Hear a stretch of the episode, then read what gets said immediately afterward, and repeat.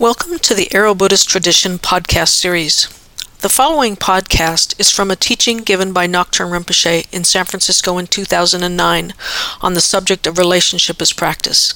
It is based on a book called Entering the Heart of the Sun and Moon, written by Ngak'chang Rinpoche and his wife Déchen. For more information about the Aro Buddhist tradition, please go to the website at arobuddhism.org. If you wish to make a donation to support this podcast project, please go to the section of the website labeled How to Help and select Make a Donation. Thank you. So I'm going to talk about emptiness a little now, and after doing that, uh, I'm going to hand over to uh, Ngamazeme, who is going to talk about the four denials or the four philosophical extremes. They have various titles. Because these are extremely important in terms of not misconstruing what I'm going to say. So, emptiness, then, I'd like to take it back uh, to. I'd like to take it back to um, Sutrayana which is the path of renunciation. Does everyone know what I mean when I say Sutrayana, Vajrayana? Uh, would anyone like me to clarify any of that? Are these all terms you know? Yeah. So I don't have to go into what that means. Um, I'll say a little bit about the yanas before I go on because there's a lot of misunderstanding about the yanas. People often misconceive uh, the yanas uh, to be um, somehow seamless with each other, that they can speak of Buddhism as saying something.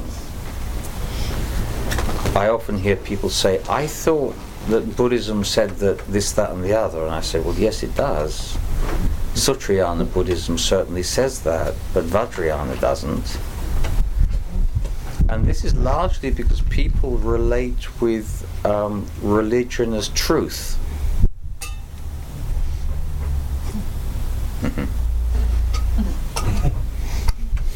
the interesting thing about this is that this is a Judeo Christian construct and that uh, whether you've been brought up in either of those two religions or not, uh, that idea is is locked within our culture.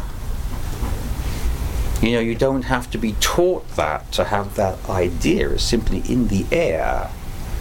You know, you get it with the gas at the gas station. there's no way to avoid thinking that unless you've questioned it, and there's no particular reason for questioning it. But Buddhism is not a religion of truth. Buddhism is a religion of method. The method may well point you at truth, but it doesn't deal with statements of truth, it deals with statements of method.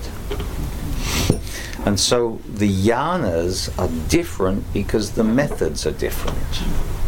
And to understand why the methods conflict, you need to know something about the yanas and about the basis of the yanas. So Sutrayana is the uh, vehicle of renunciation. This is the principle. So everything within Sutrayana is based on the idea of renunciation. What is being renounced here? What is being renounced is form, addiction to form, which is why all the practices are vaguely characterized by some form of self abnegation. I cut out the self. There is no self. There is no me, or everyone's more important than me, or um, whatever. You can see the principle in whatever practice you look at, and it's extremely valuable because we're all me oriented. And Microsoft know this. I think they're getting rid of it now. But Yeah. my computer, you know, my this, my that, my the other.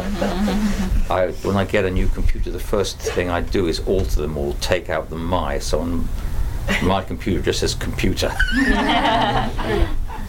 I know it's my computer. I bought it. it cost me a lot of- I don't need the guy to tell me that.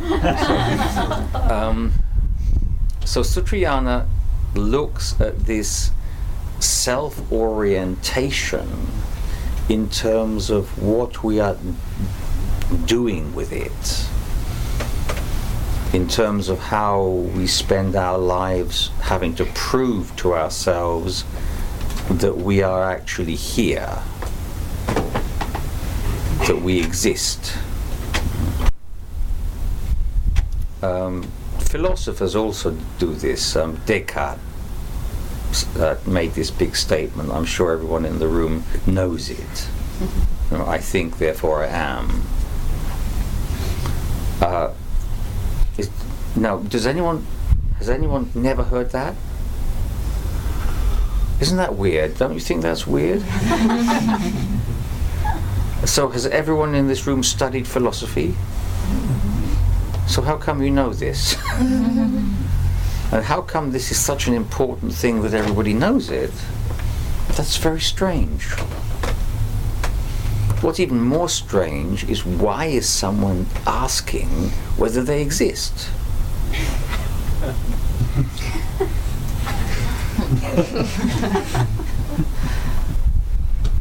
I can show anyone in this room that they exist because I've got a Leatherman wave.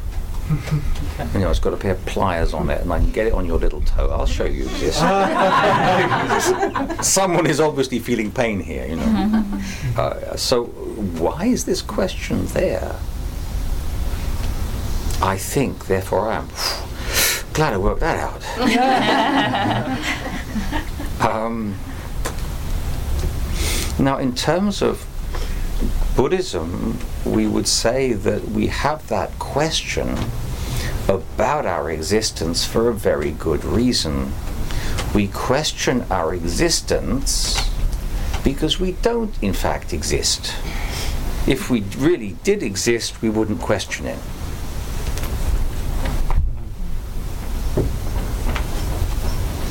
This does not mean that we do not exist. It simply means that we do not exist according to our own definition of what existence is.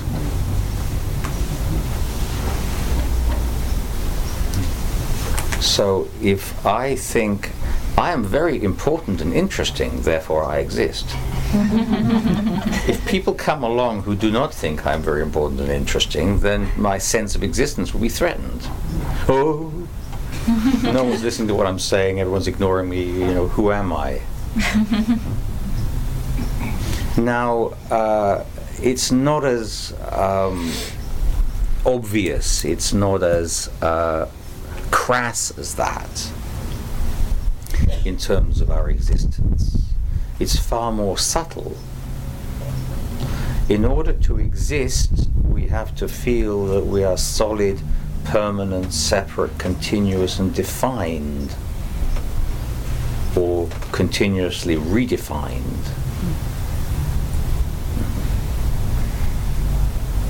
Now, in terms of um, what we're doing is asking, well, what if we let go of that? What if I don't think? What if there is no indicator at all? What is existence without an indicator that existence is occurring? This is the reason for silent sitting, so that one can discover that what happens when I let go of all indicators, of all reference points.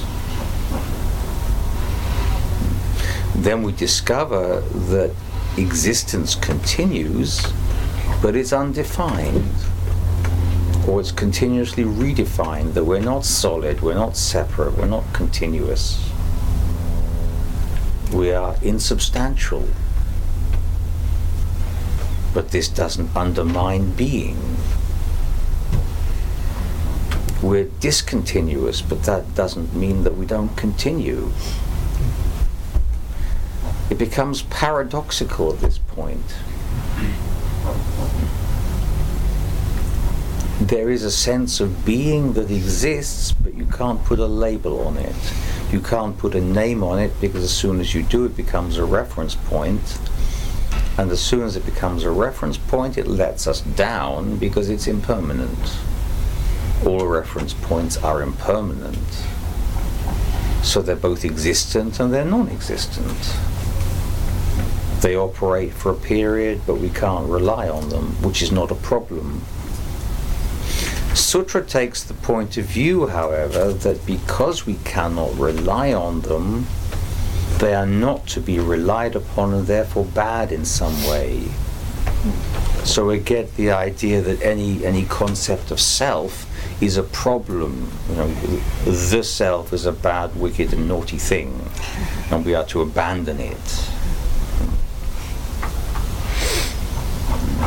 Some people use the word ego. I don't really like the word too much used in the Buddhist sense because Freud coined it and it has a perfectly um, functional use in psychology, but in terms of Buddhism, it becomes problematic because if you if you actually had an ego, you couldn't lose it.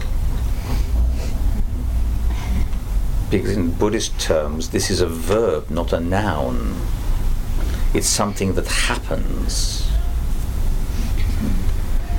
You could say egoing. You could maybe say that, but not ego. You can only lose something that is an activity or a habit. Say I pick my nose, which is actually true, but um, uh, say I wanted to get rid of that habit, which I don't. But um, if I gave up the habit, then where is that nose picking habit when I no longer pick my nose? Where is it?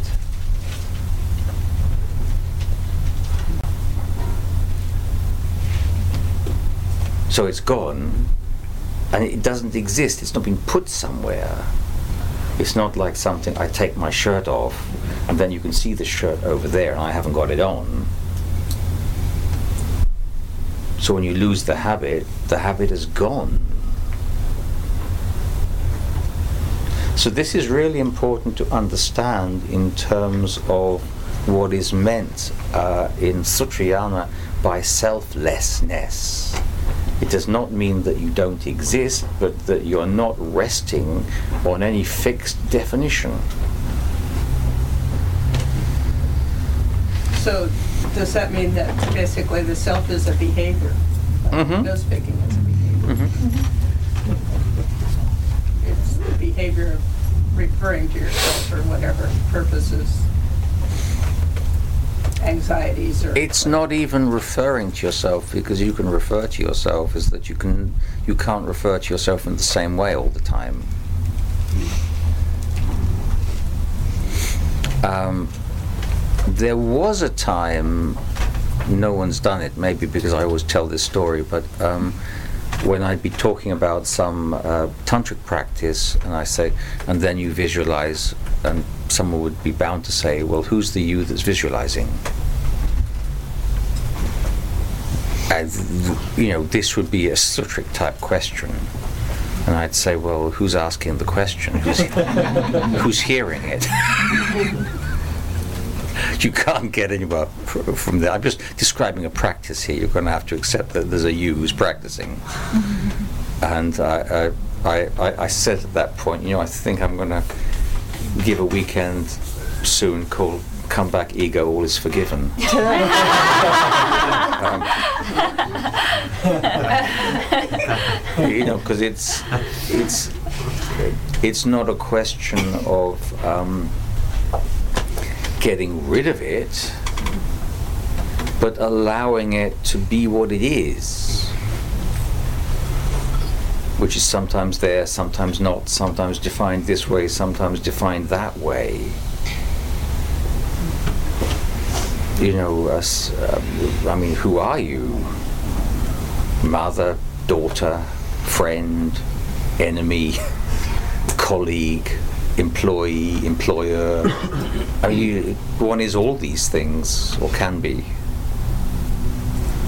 There are different friends who look at you in different ways and have ideas of you. Every friend you have has got a little picture of you in their mind as being whatever, which is you and also not you.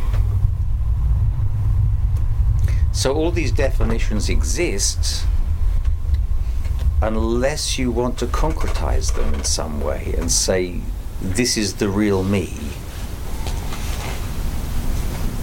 The only real you is the thing that's in flux, or the flux itself.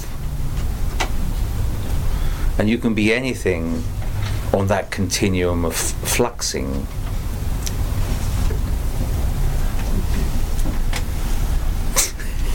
Which is why when friends don't like you, they tell you to flux off.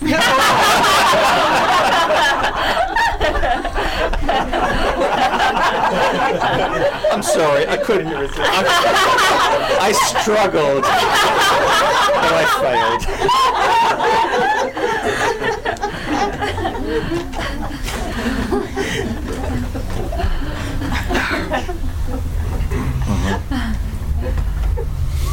So this is why emptiness is crucial in sutra because we are looking at our habit of identifying ourselves, of self referencing, of maintaining a self image. Uh, people often think of self image as something um, that we can be. Uh, something that we can be vain about, but self image is also poor self image. It's whatever the image is, and it's the maintenance of it and relating to it as if it were real, as if it were solid, permanent, separate, continuous, and defined. So the initial practice of emptiness concerns with letting go of all that letting go of it in terms of we as we are and the world we inhabit. We look at the emptiness of that. And from a you know from an academic, scholastic, intellectual point of view in sutra, we can take everything apart and say, you know, where is the reality of this place? Where's the reality of this country, this society? This is just a point in history that's built up and reliant on many ideas that are all moving. So if you take that point of view, you can see that everything is inherently empty and interdependent. Any questions before we move on? question just in terms of uh, Sutrayana and its view on. You said that reference points are not reliable and therefore not to be relied upon in the sutra, Mm-hmm. sutric view, and the ego also, or egoing, would fall into that. Mm-hmm. Is it within this within sutric teachings, within the context of like a sutric style of teacher? Is it encouraged for practitioners in that style or in that way to take the view that like the reference point or the ego is bad or negative or an obstacle? Mm-hmm. It is like this is good, this is bad. Yeah. You don't want this, so Mhm. it is reinforced with that Mhm. good bad dichotomy. Yeah. I think uh, it's important to understand with reference points, again, uh, it would be better to call it referencing. Um, because the reference points don't actually exist. It's when we, it's, it's our need to convert the phenomena of our experience into reference points. They are not actually reference points, it's what we make of them. Like you're asking me a question, so that makes me real. So if I do that, I'm converting you or trying to convert you into a reference point. Of course, you're not a reference point for me. You're just there. You don't prove that I exist or you don't disprove that I exist. But referentiality is this habit of, of scanning the perceptual horizon and saying, ah, yes, that, that, that, that, and I'm here. That makes me real. But then, of course, that, that, that and the other will change, and then what happens? So I'm always having to re-establish reference points around me. So I can say, ah, right, I'm safe now. I've created a new web. A web is, uh, I, I, I was watching spiders. They're just getting going in Britain now. well, it, it- well, not now, but at this time every year you get these. And they're incredible, the, the way they throw those little they create these webs, this huge long thing, and they got this bit here, and they're jiggling along. And often I have to grab a piece of it and you know, break it off and take it back, so that the poor old spider doesn't get its whole web ruined by someone walking through it. But um, you think it's relying on this really tenuous little thing that's going across a pathway. You think, well, why did you do that? Really but it must have thought it was all right. It's saying, yeah, I've got this thing worked out now. And a crowd of people walk through, and this whole situation is wrecked. So.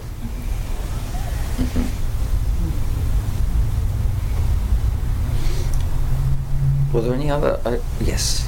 So is it like we have this, what you're talking about, is building this identity, whatever it is, and so we have a sort of sense of, okay, I'm going to select from reality what confirms Mhm. my Yeah. building of identity. So I'm evaluating everything. Is this right? Is this wrong? Is this according to like my Mhm. building up? Is that? Yes.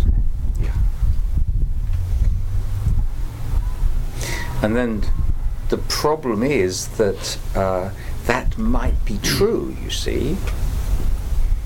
You can get it all worked out and, it, uh, and it's all working in that moment. But then what we do is we imagine it's all going to stay in place. But it doesn't stay in place. Or we don't stay in place. But there's no true anyway, right? It's just experiencing. hmm Okay. So things are continually moving, and we try to freeze them. There are all kinds of really peculiar things that people do in terms of reality. I remember um, Gyaltsen Rinpoche and I were in Sikkim once, and we'd gone to this place that was where the whole valley was uh, considered to be a tauma and it was uh, a really good thing to do to go and sit there and just look out into the valley. And we were sitting on the side of the road, just looking out into the valley, and a a, a mini bus pulled up. Really, a pristine thing, you know. It's one of these things with a toilet in it, and uh, and a bunch of tourists came out. Well, it didn't sound like that actually. and and click, click, click, click, click, click, click. And then they got back into the minibus and drove off. And Gyaltsen Rinpoche turned to me and he said, Didn't they like being here? and I said, Yeah, sure, I think they like being here well enough. I said, well, wh- why, why did they leave? And he said, well, they've taken their pictures. Just say, I was there. and probably they'll go home, they'll have friends round for dinner, and they'll show the pictures of this place. And you know, those pictures may be up on the wall for longer than they were in the place, mm-hmm. with them talking all about how they were there. So they're living actually for the moment back after dinner where they're going to show the slides of the place where they were for 30 seconds and they'll talk for 10 minutes about it. Uh, and this is one of the ways we kind of, you know, you look at what that means for reality, I'm not actually interested in being here, but I'm interested as hell as talking about having been there. So all this is referencing in different ways, and it's when you get examples of it like that that you start to get the idea that something ridiculous is happening. and there are all kinds of examples of that, of how things are ridiculous. Uh, fashion is a great indicator of the ridiculousness of, of how we see things. You know, there's some item of clothing that I like, and then fashion comes along and tells me, no, you don't like that anymore. You like this. In fact, this is ludicrous now. You know? I remember when my brother and I, we used to every once in a while go into town, and we used to buy three pairs of Levi's. One that fitted him, one that fitted me, and the biggest pair in the shop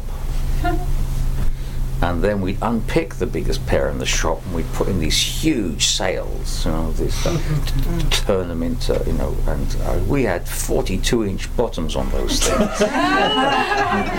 you know, we could have had homeless projects going. they were vast, you know. And, uh, yeah. But I guess now people would think they were ridiculous. Maybe then they were ridiculous. but uh, everyone else thought they was cool as hell. I mean, you've got Levi's with real Levi insets. You know, that's, how cool is that? so, I mean, but they are what they are there's no ridiculous, not ridiculous. There's mm. however you see them. If you like them, you like them. If you don't like them, you don't like them. It doesn't actually mean anything. You know, and there are obvious examples of this kind that are really useful for looking at in terms of what is empty. These expanded, these huge bell-bottom Levi's are neither attractive nor unattractive. They are empty of those ideas. They're just assemblages of fabric. That's, that's all they are. But the ideas around them. I often joke about this, uh, especially when anybody refers to my when, I, when I'm not wearing um, robes I usually wear a pair of Levi's, and if anybody ever mentions that I wear jeans, I say, I've never worn jeans. And they say, Yes, you do. You're wearing them at the moment. I said, These are not jeans. These are Levi Strauss Serge Denim 501 trousers. Other makes are called jeans. uh, but that probably only makes sense to me. Um, it has no reality. it's empty of that. Just uh, they may as well be that as whatever else one thinks they are.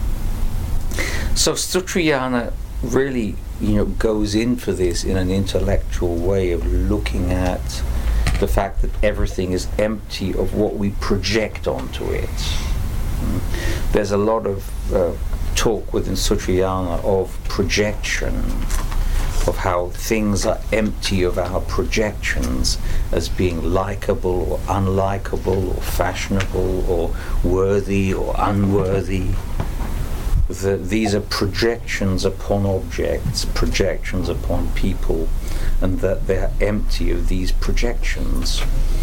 And our sense of self, or, or whatever we are, is empty of reference points.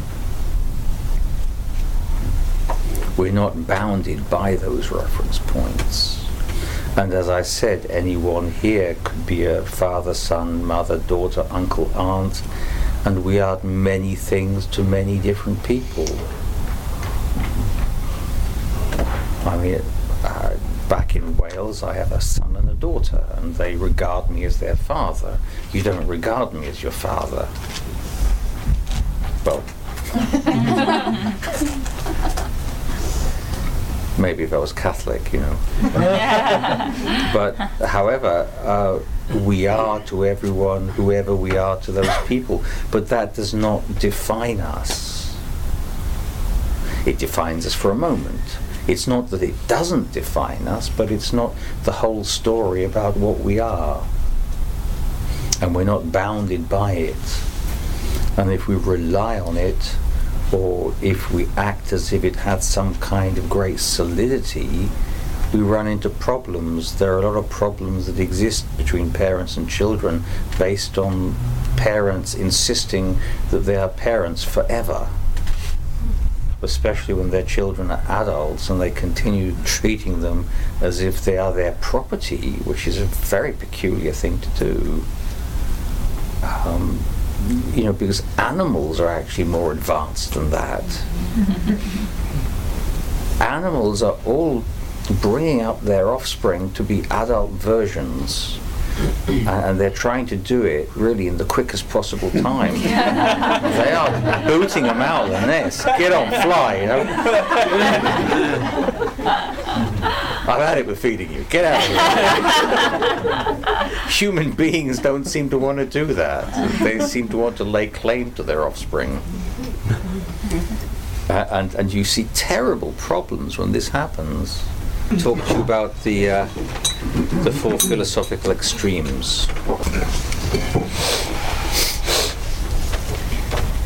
So last night, um, Rinpoche talked a little bit about what what we mean when we think we understand something. People remember this understanding. And normally for us, when we say, I understand something, Rinpoche said it was, it was taxonomy. It's like, I know what that is, it's one of these. And I know what this is, it's one of those. And that's, when I say I understand something, it's quite often, okay, I've seen this before, so I can relate this with that, so I get it. Rinpoche often says that the, well, I'll put it to you as a question. Um,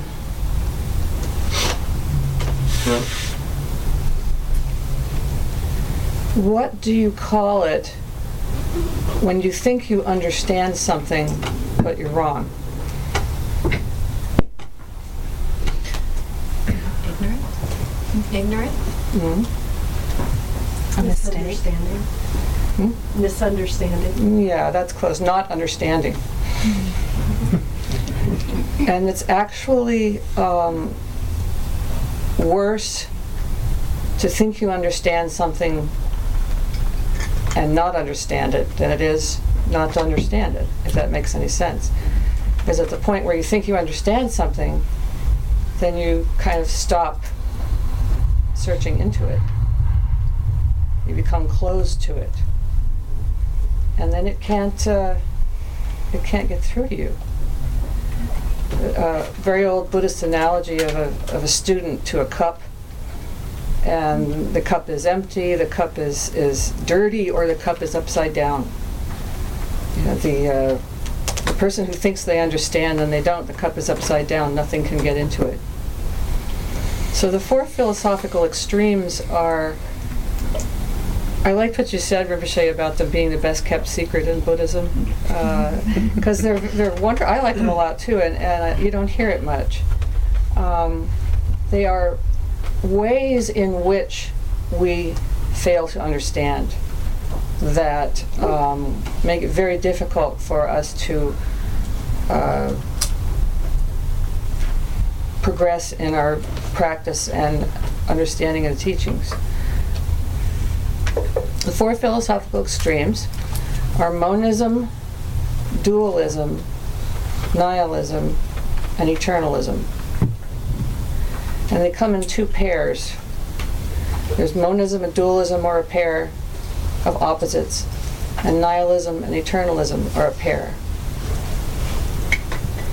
I should say, by the way, if you had any questions, just ask. This will be a lot more interesting than if I just sit up here and blather. Um, so, monism is saying it's all one. That's that's monism's little phrase. It's all one. Everything is is the same. Everything is connected. Everything is related.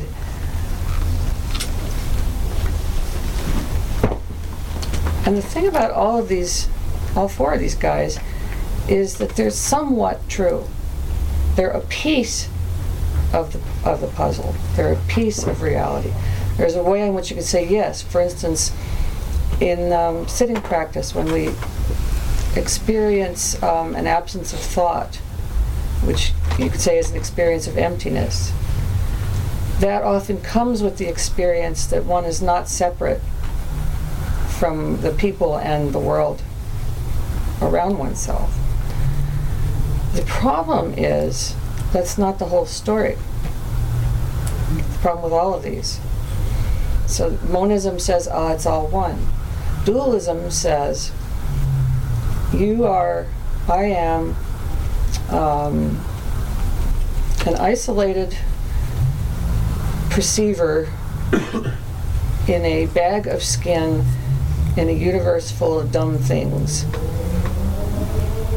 There's no connection between me and everything else.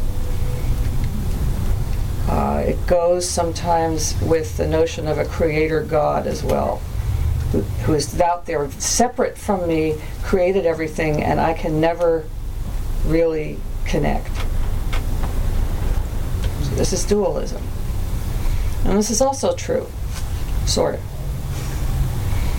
You know, certainly if I say, um, you and I are one, and you say the heck with that and punch me in the nose, you know, I would perhaps reconsider that notion, you know. Um, it's like what Rinpoche said about, you know, well, I exist. Well, if I if I put your toe in a pliers, and or I don't exist. If I put your toe in a pliers and squeeze hard enough, you might change your mind. Something hurts. So that's monism and dualism. And nihilism and eternalism are about meaning. Nihilism says everything is meaningless.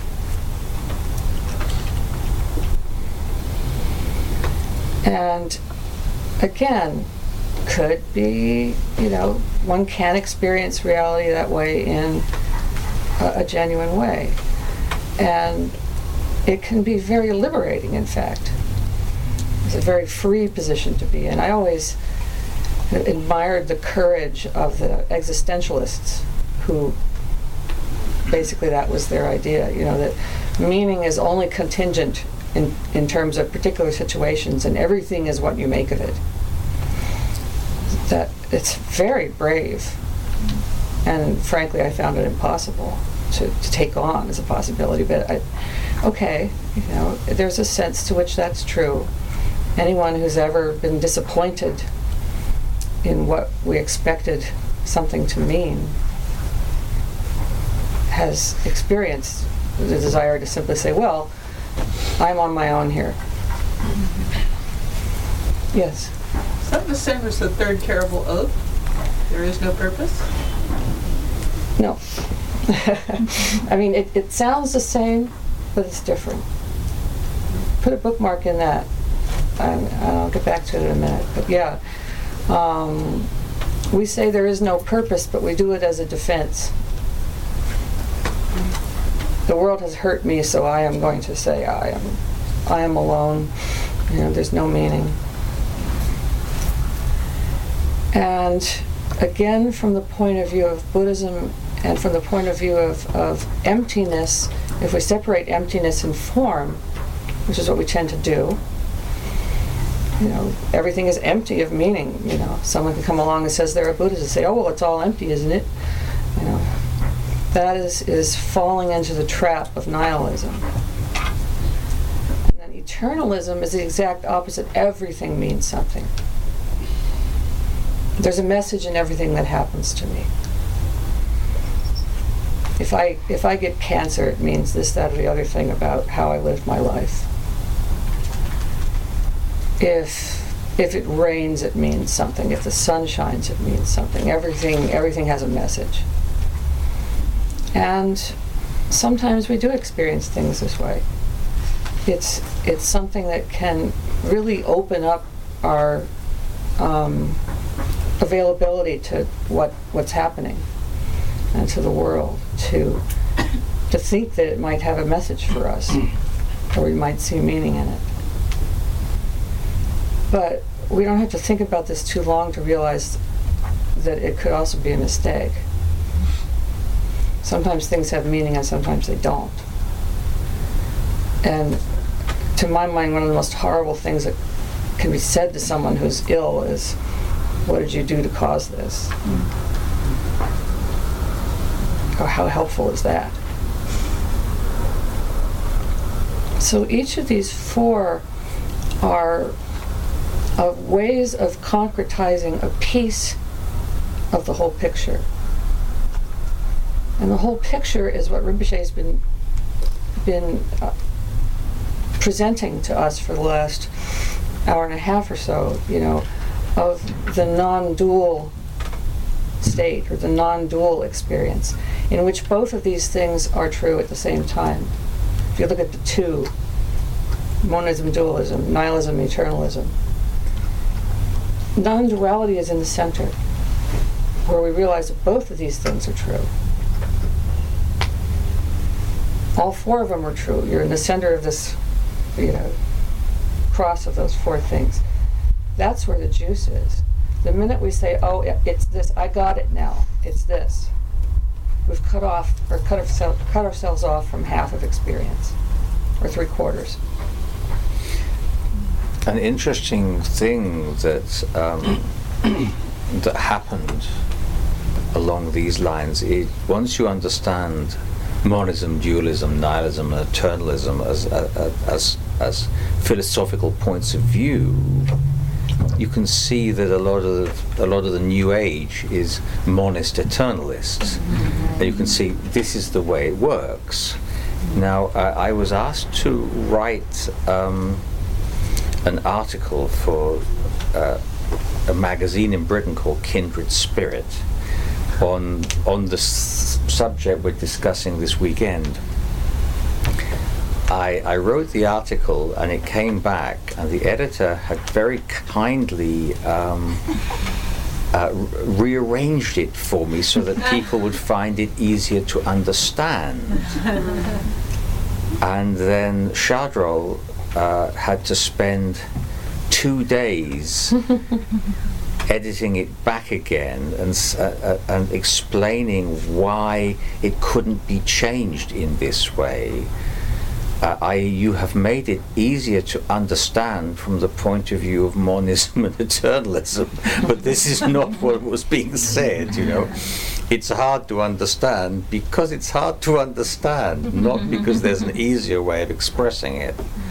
And it, uh, I always wish that I'd kept what he'd done so that I could show people an example of this. Unfortunately, we threw it out, but it would be a fabulous example of it's easier to understand if you say it like this.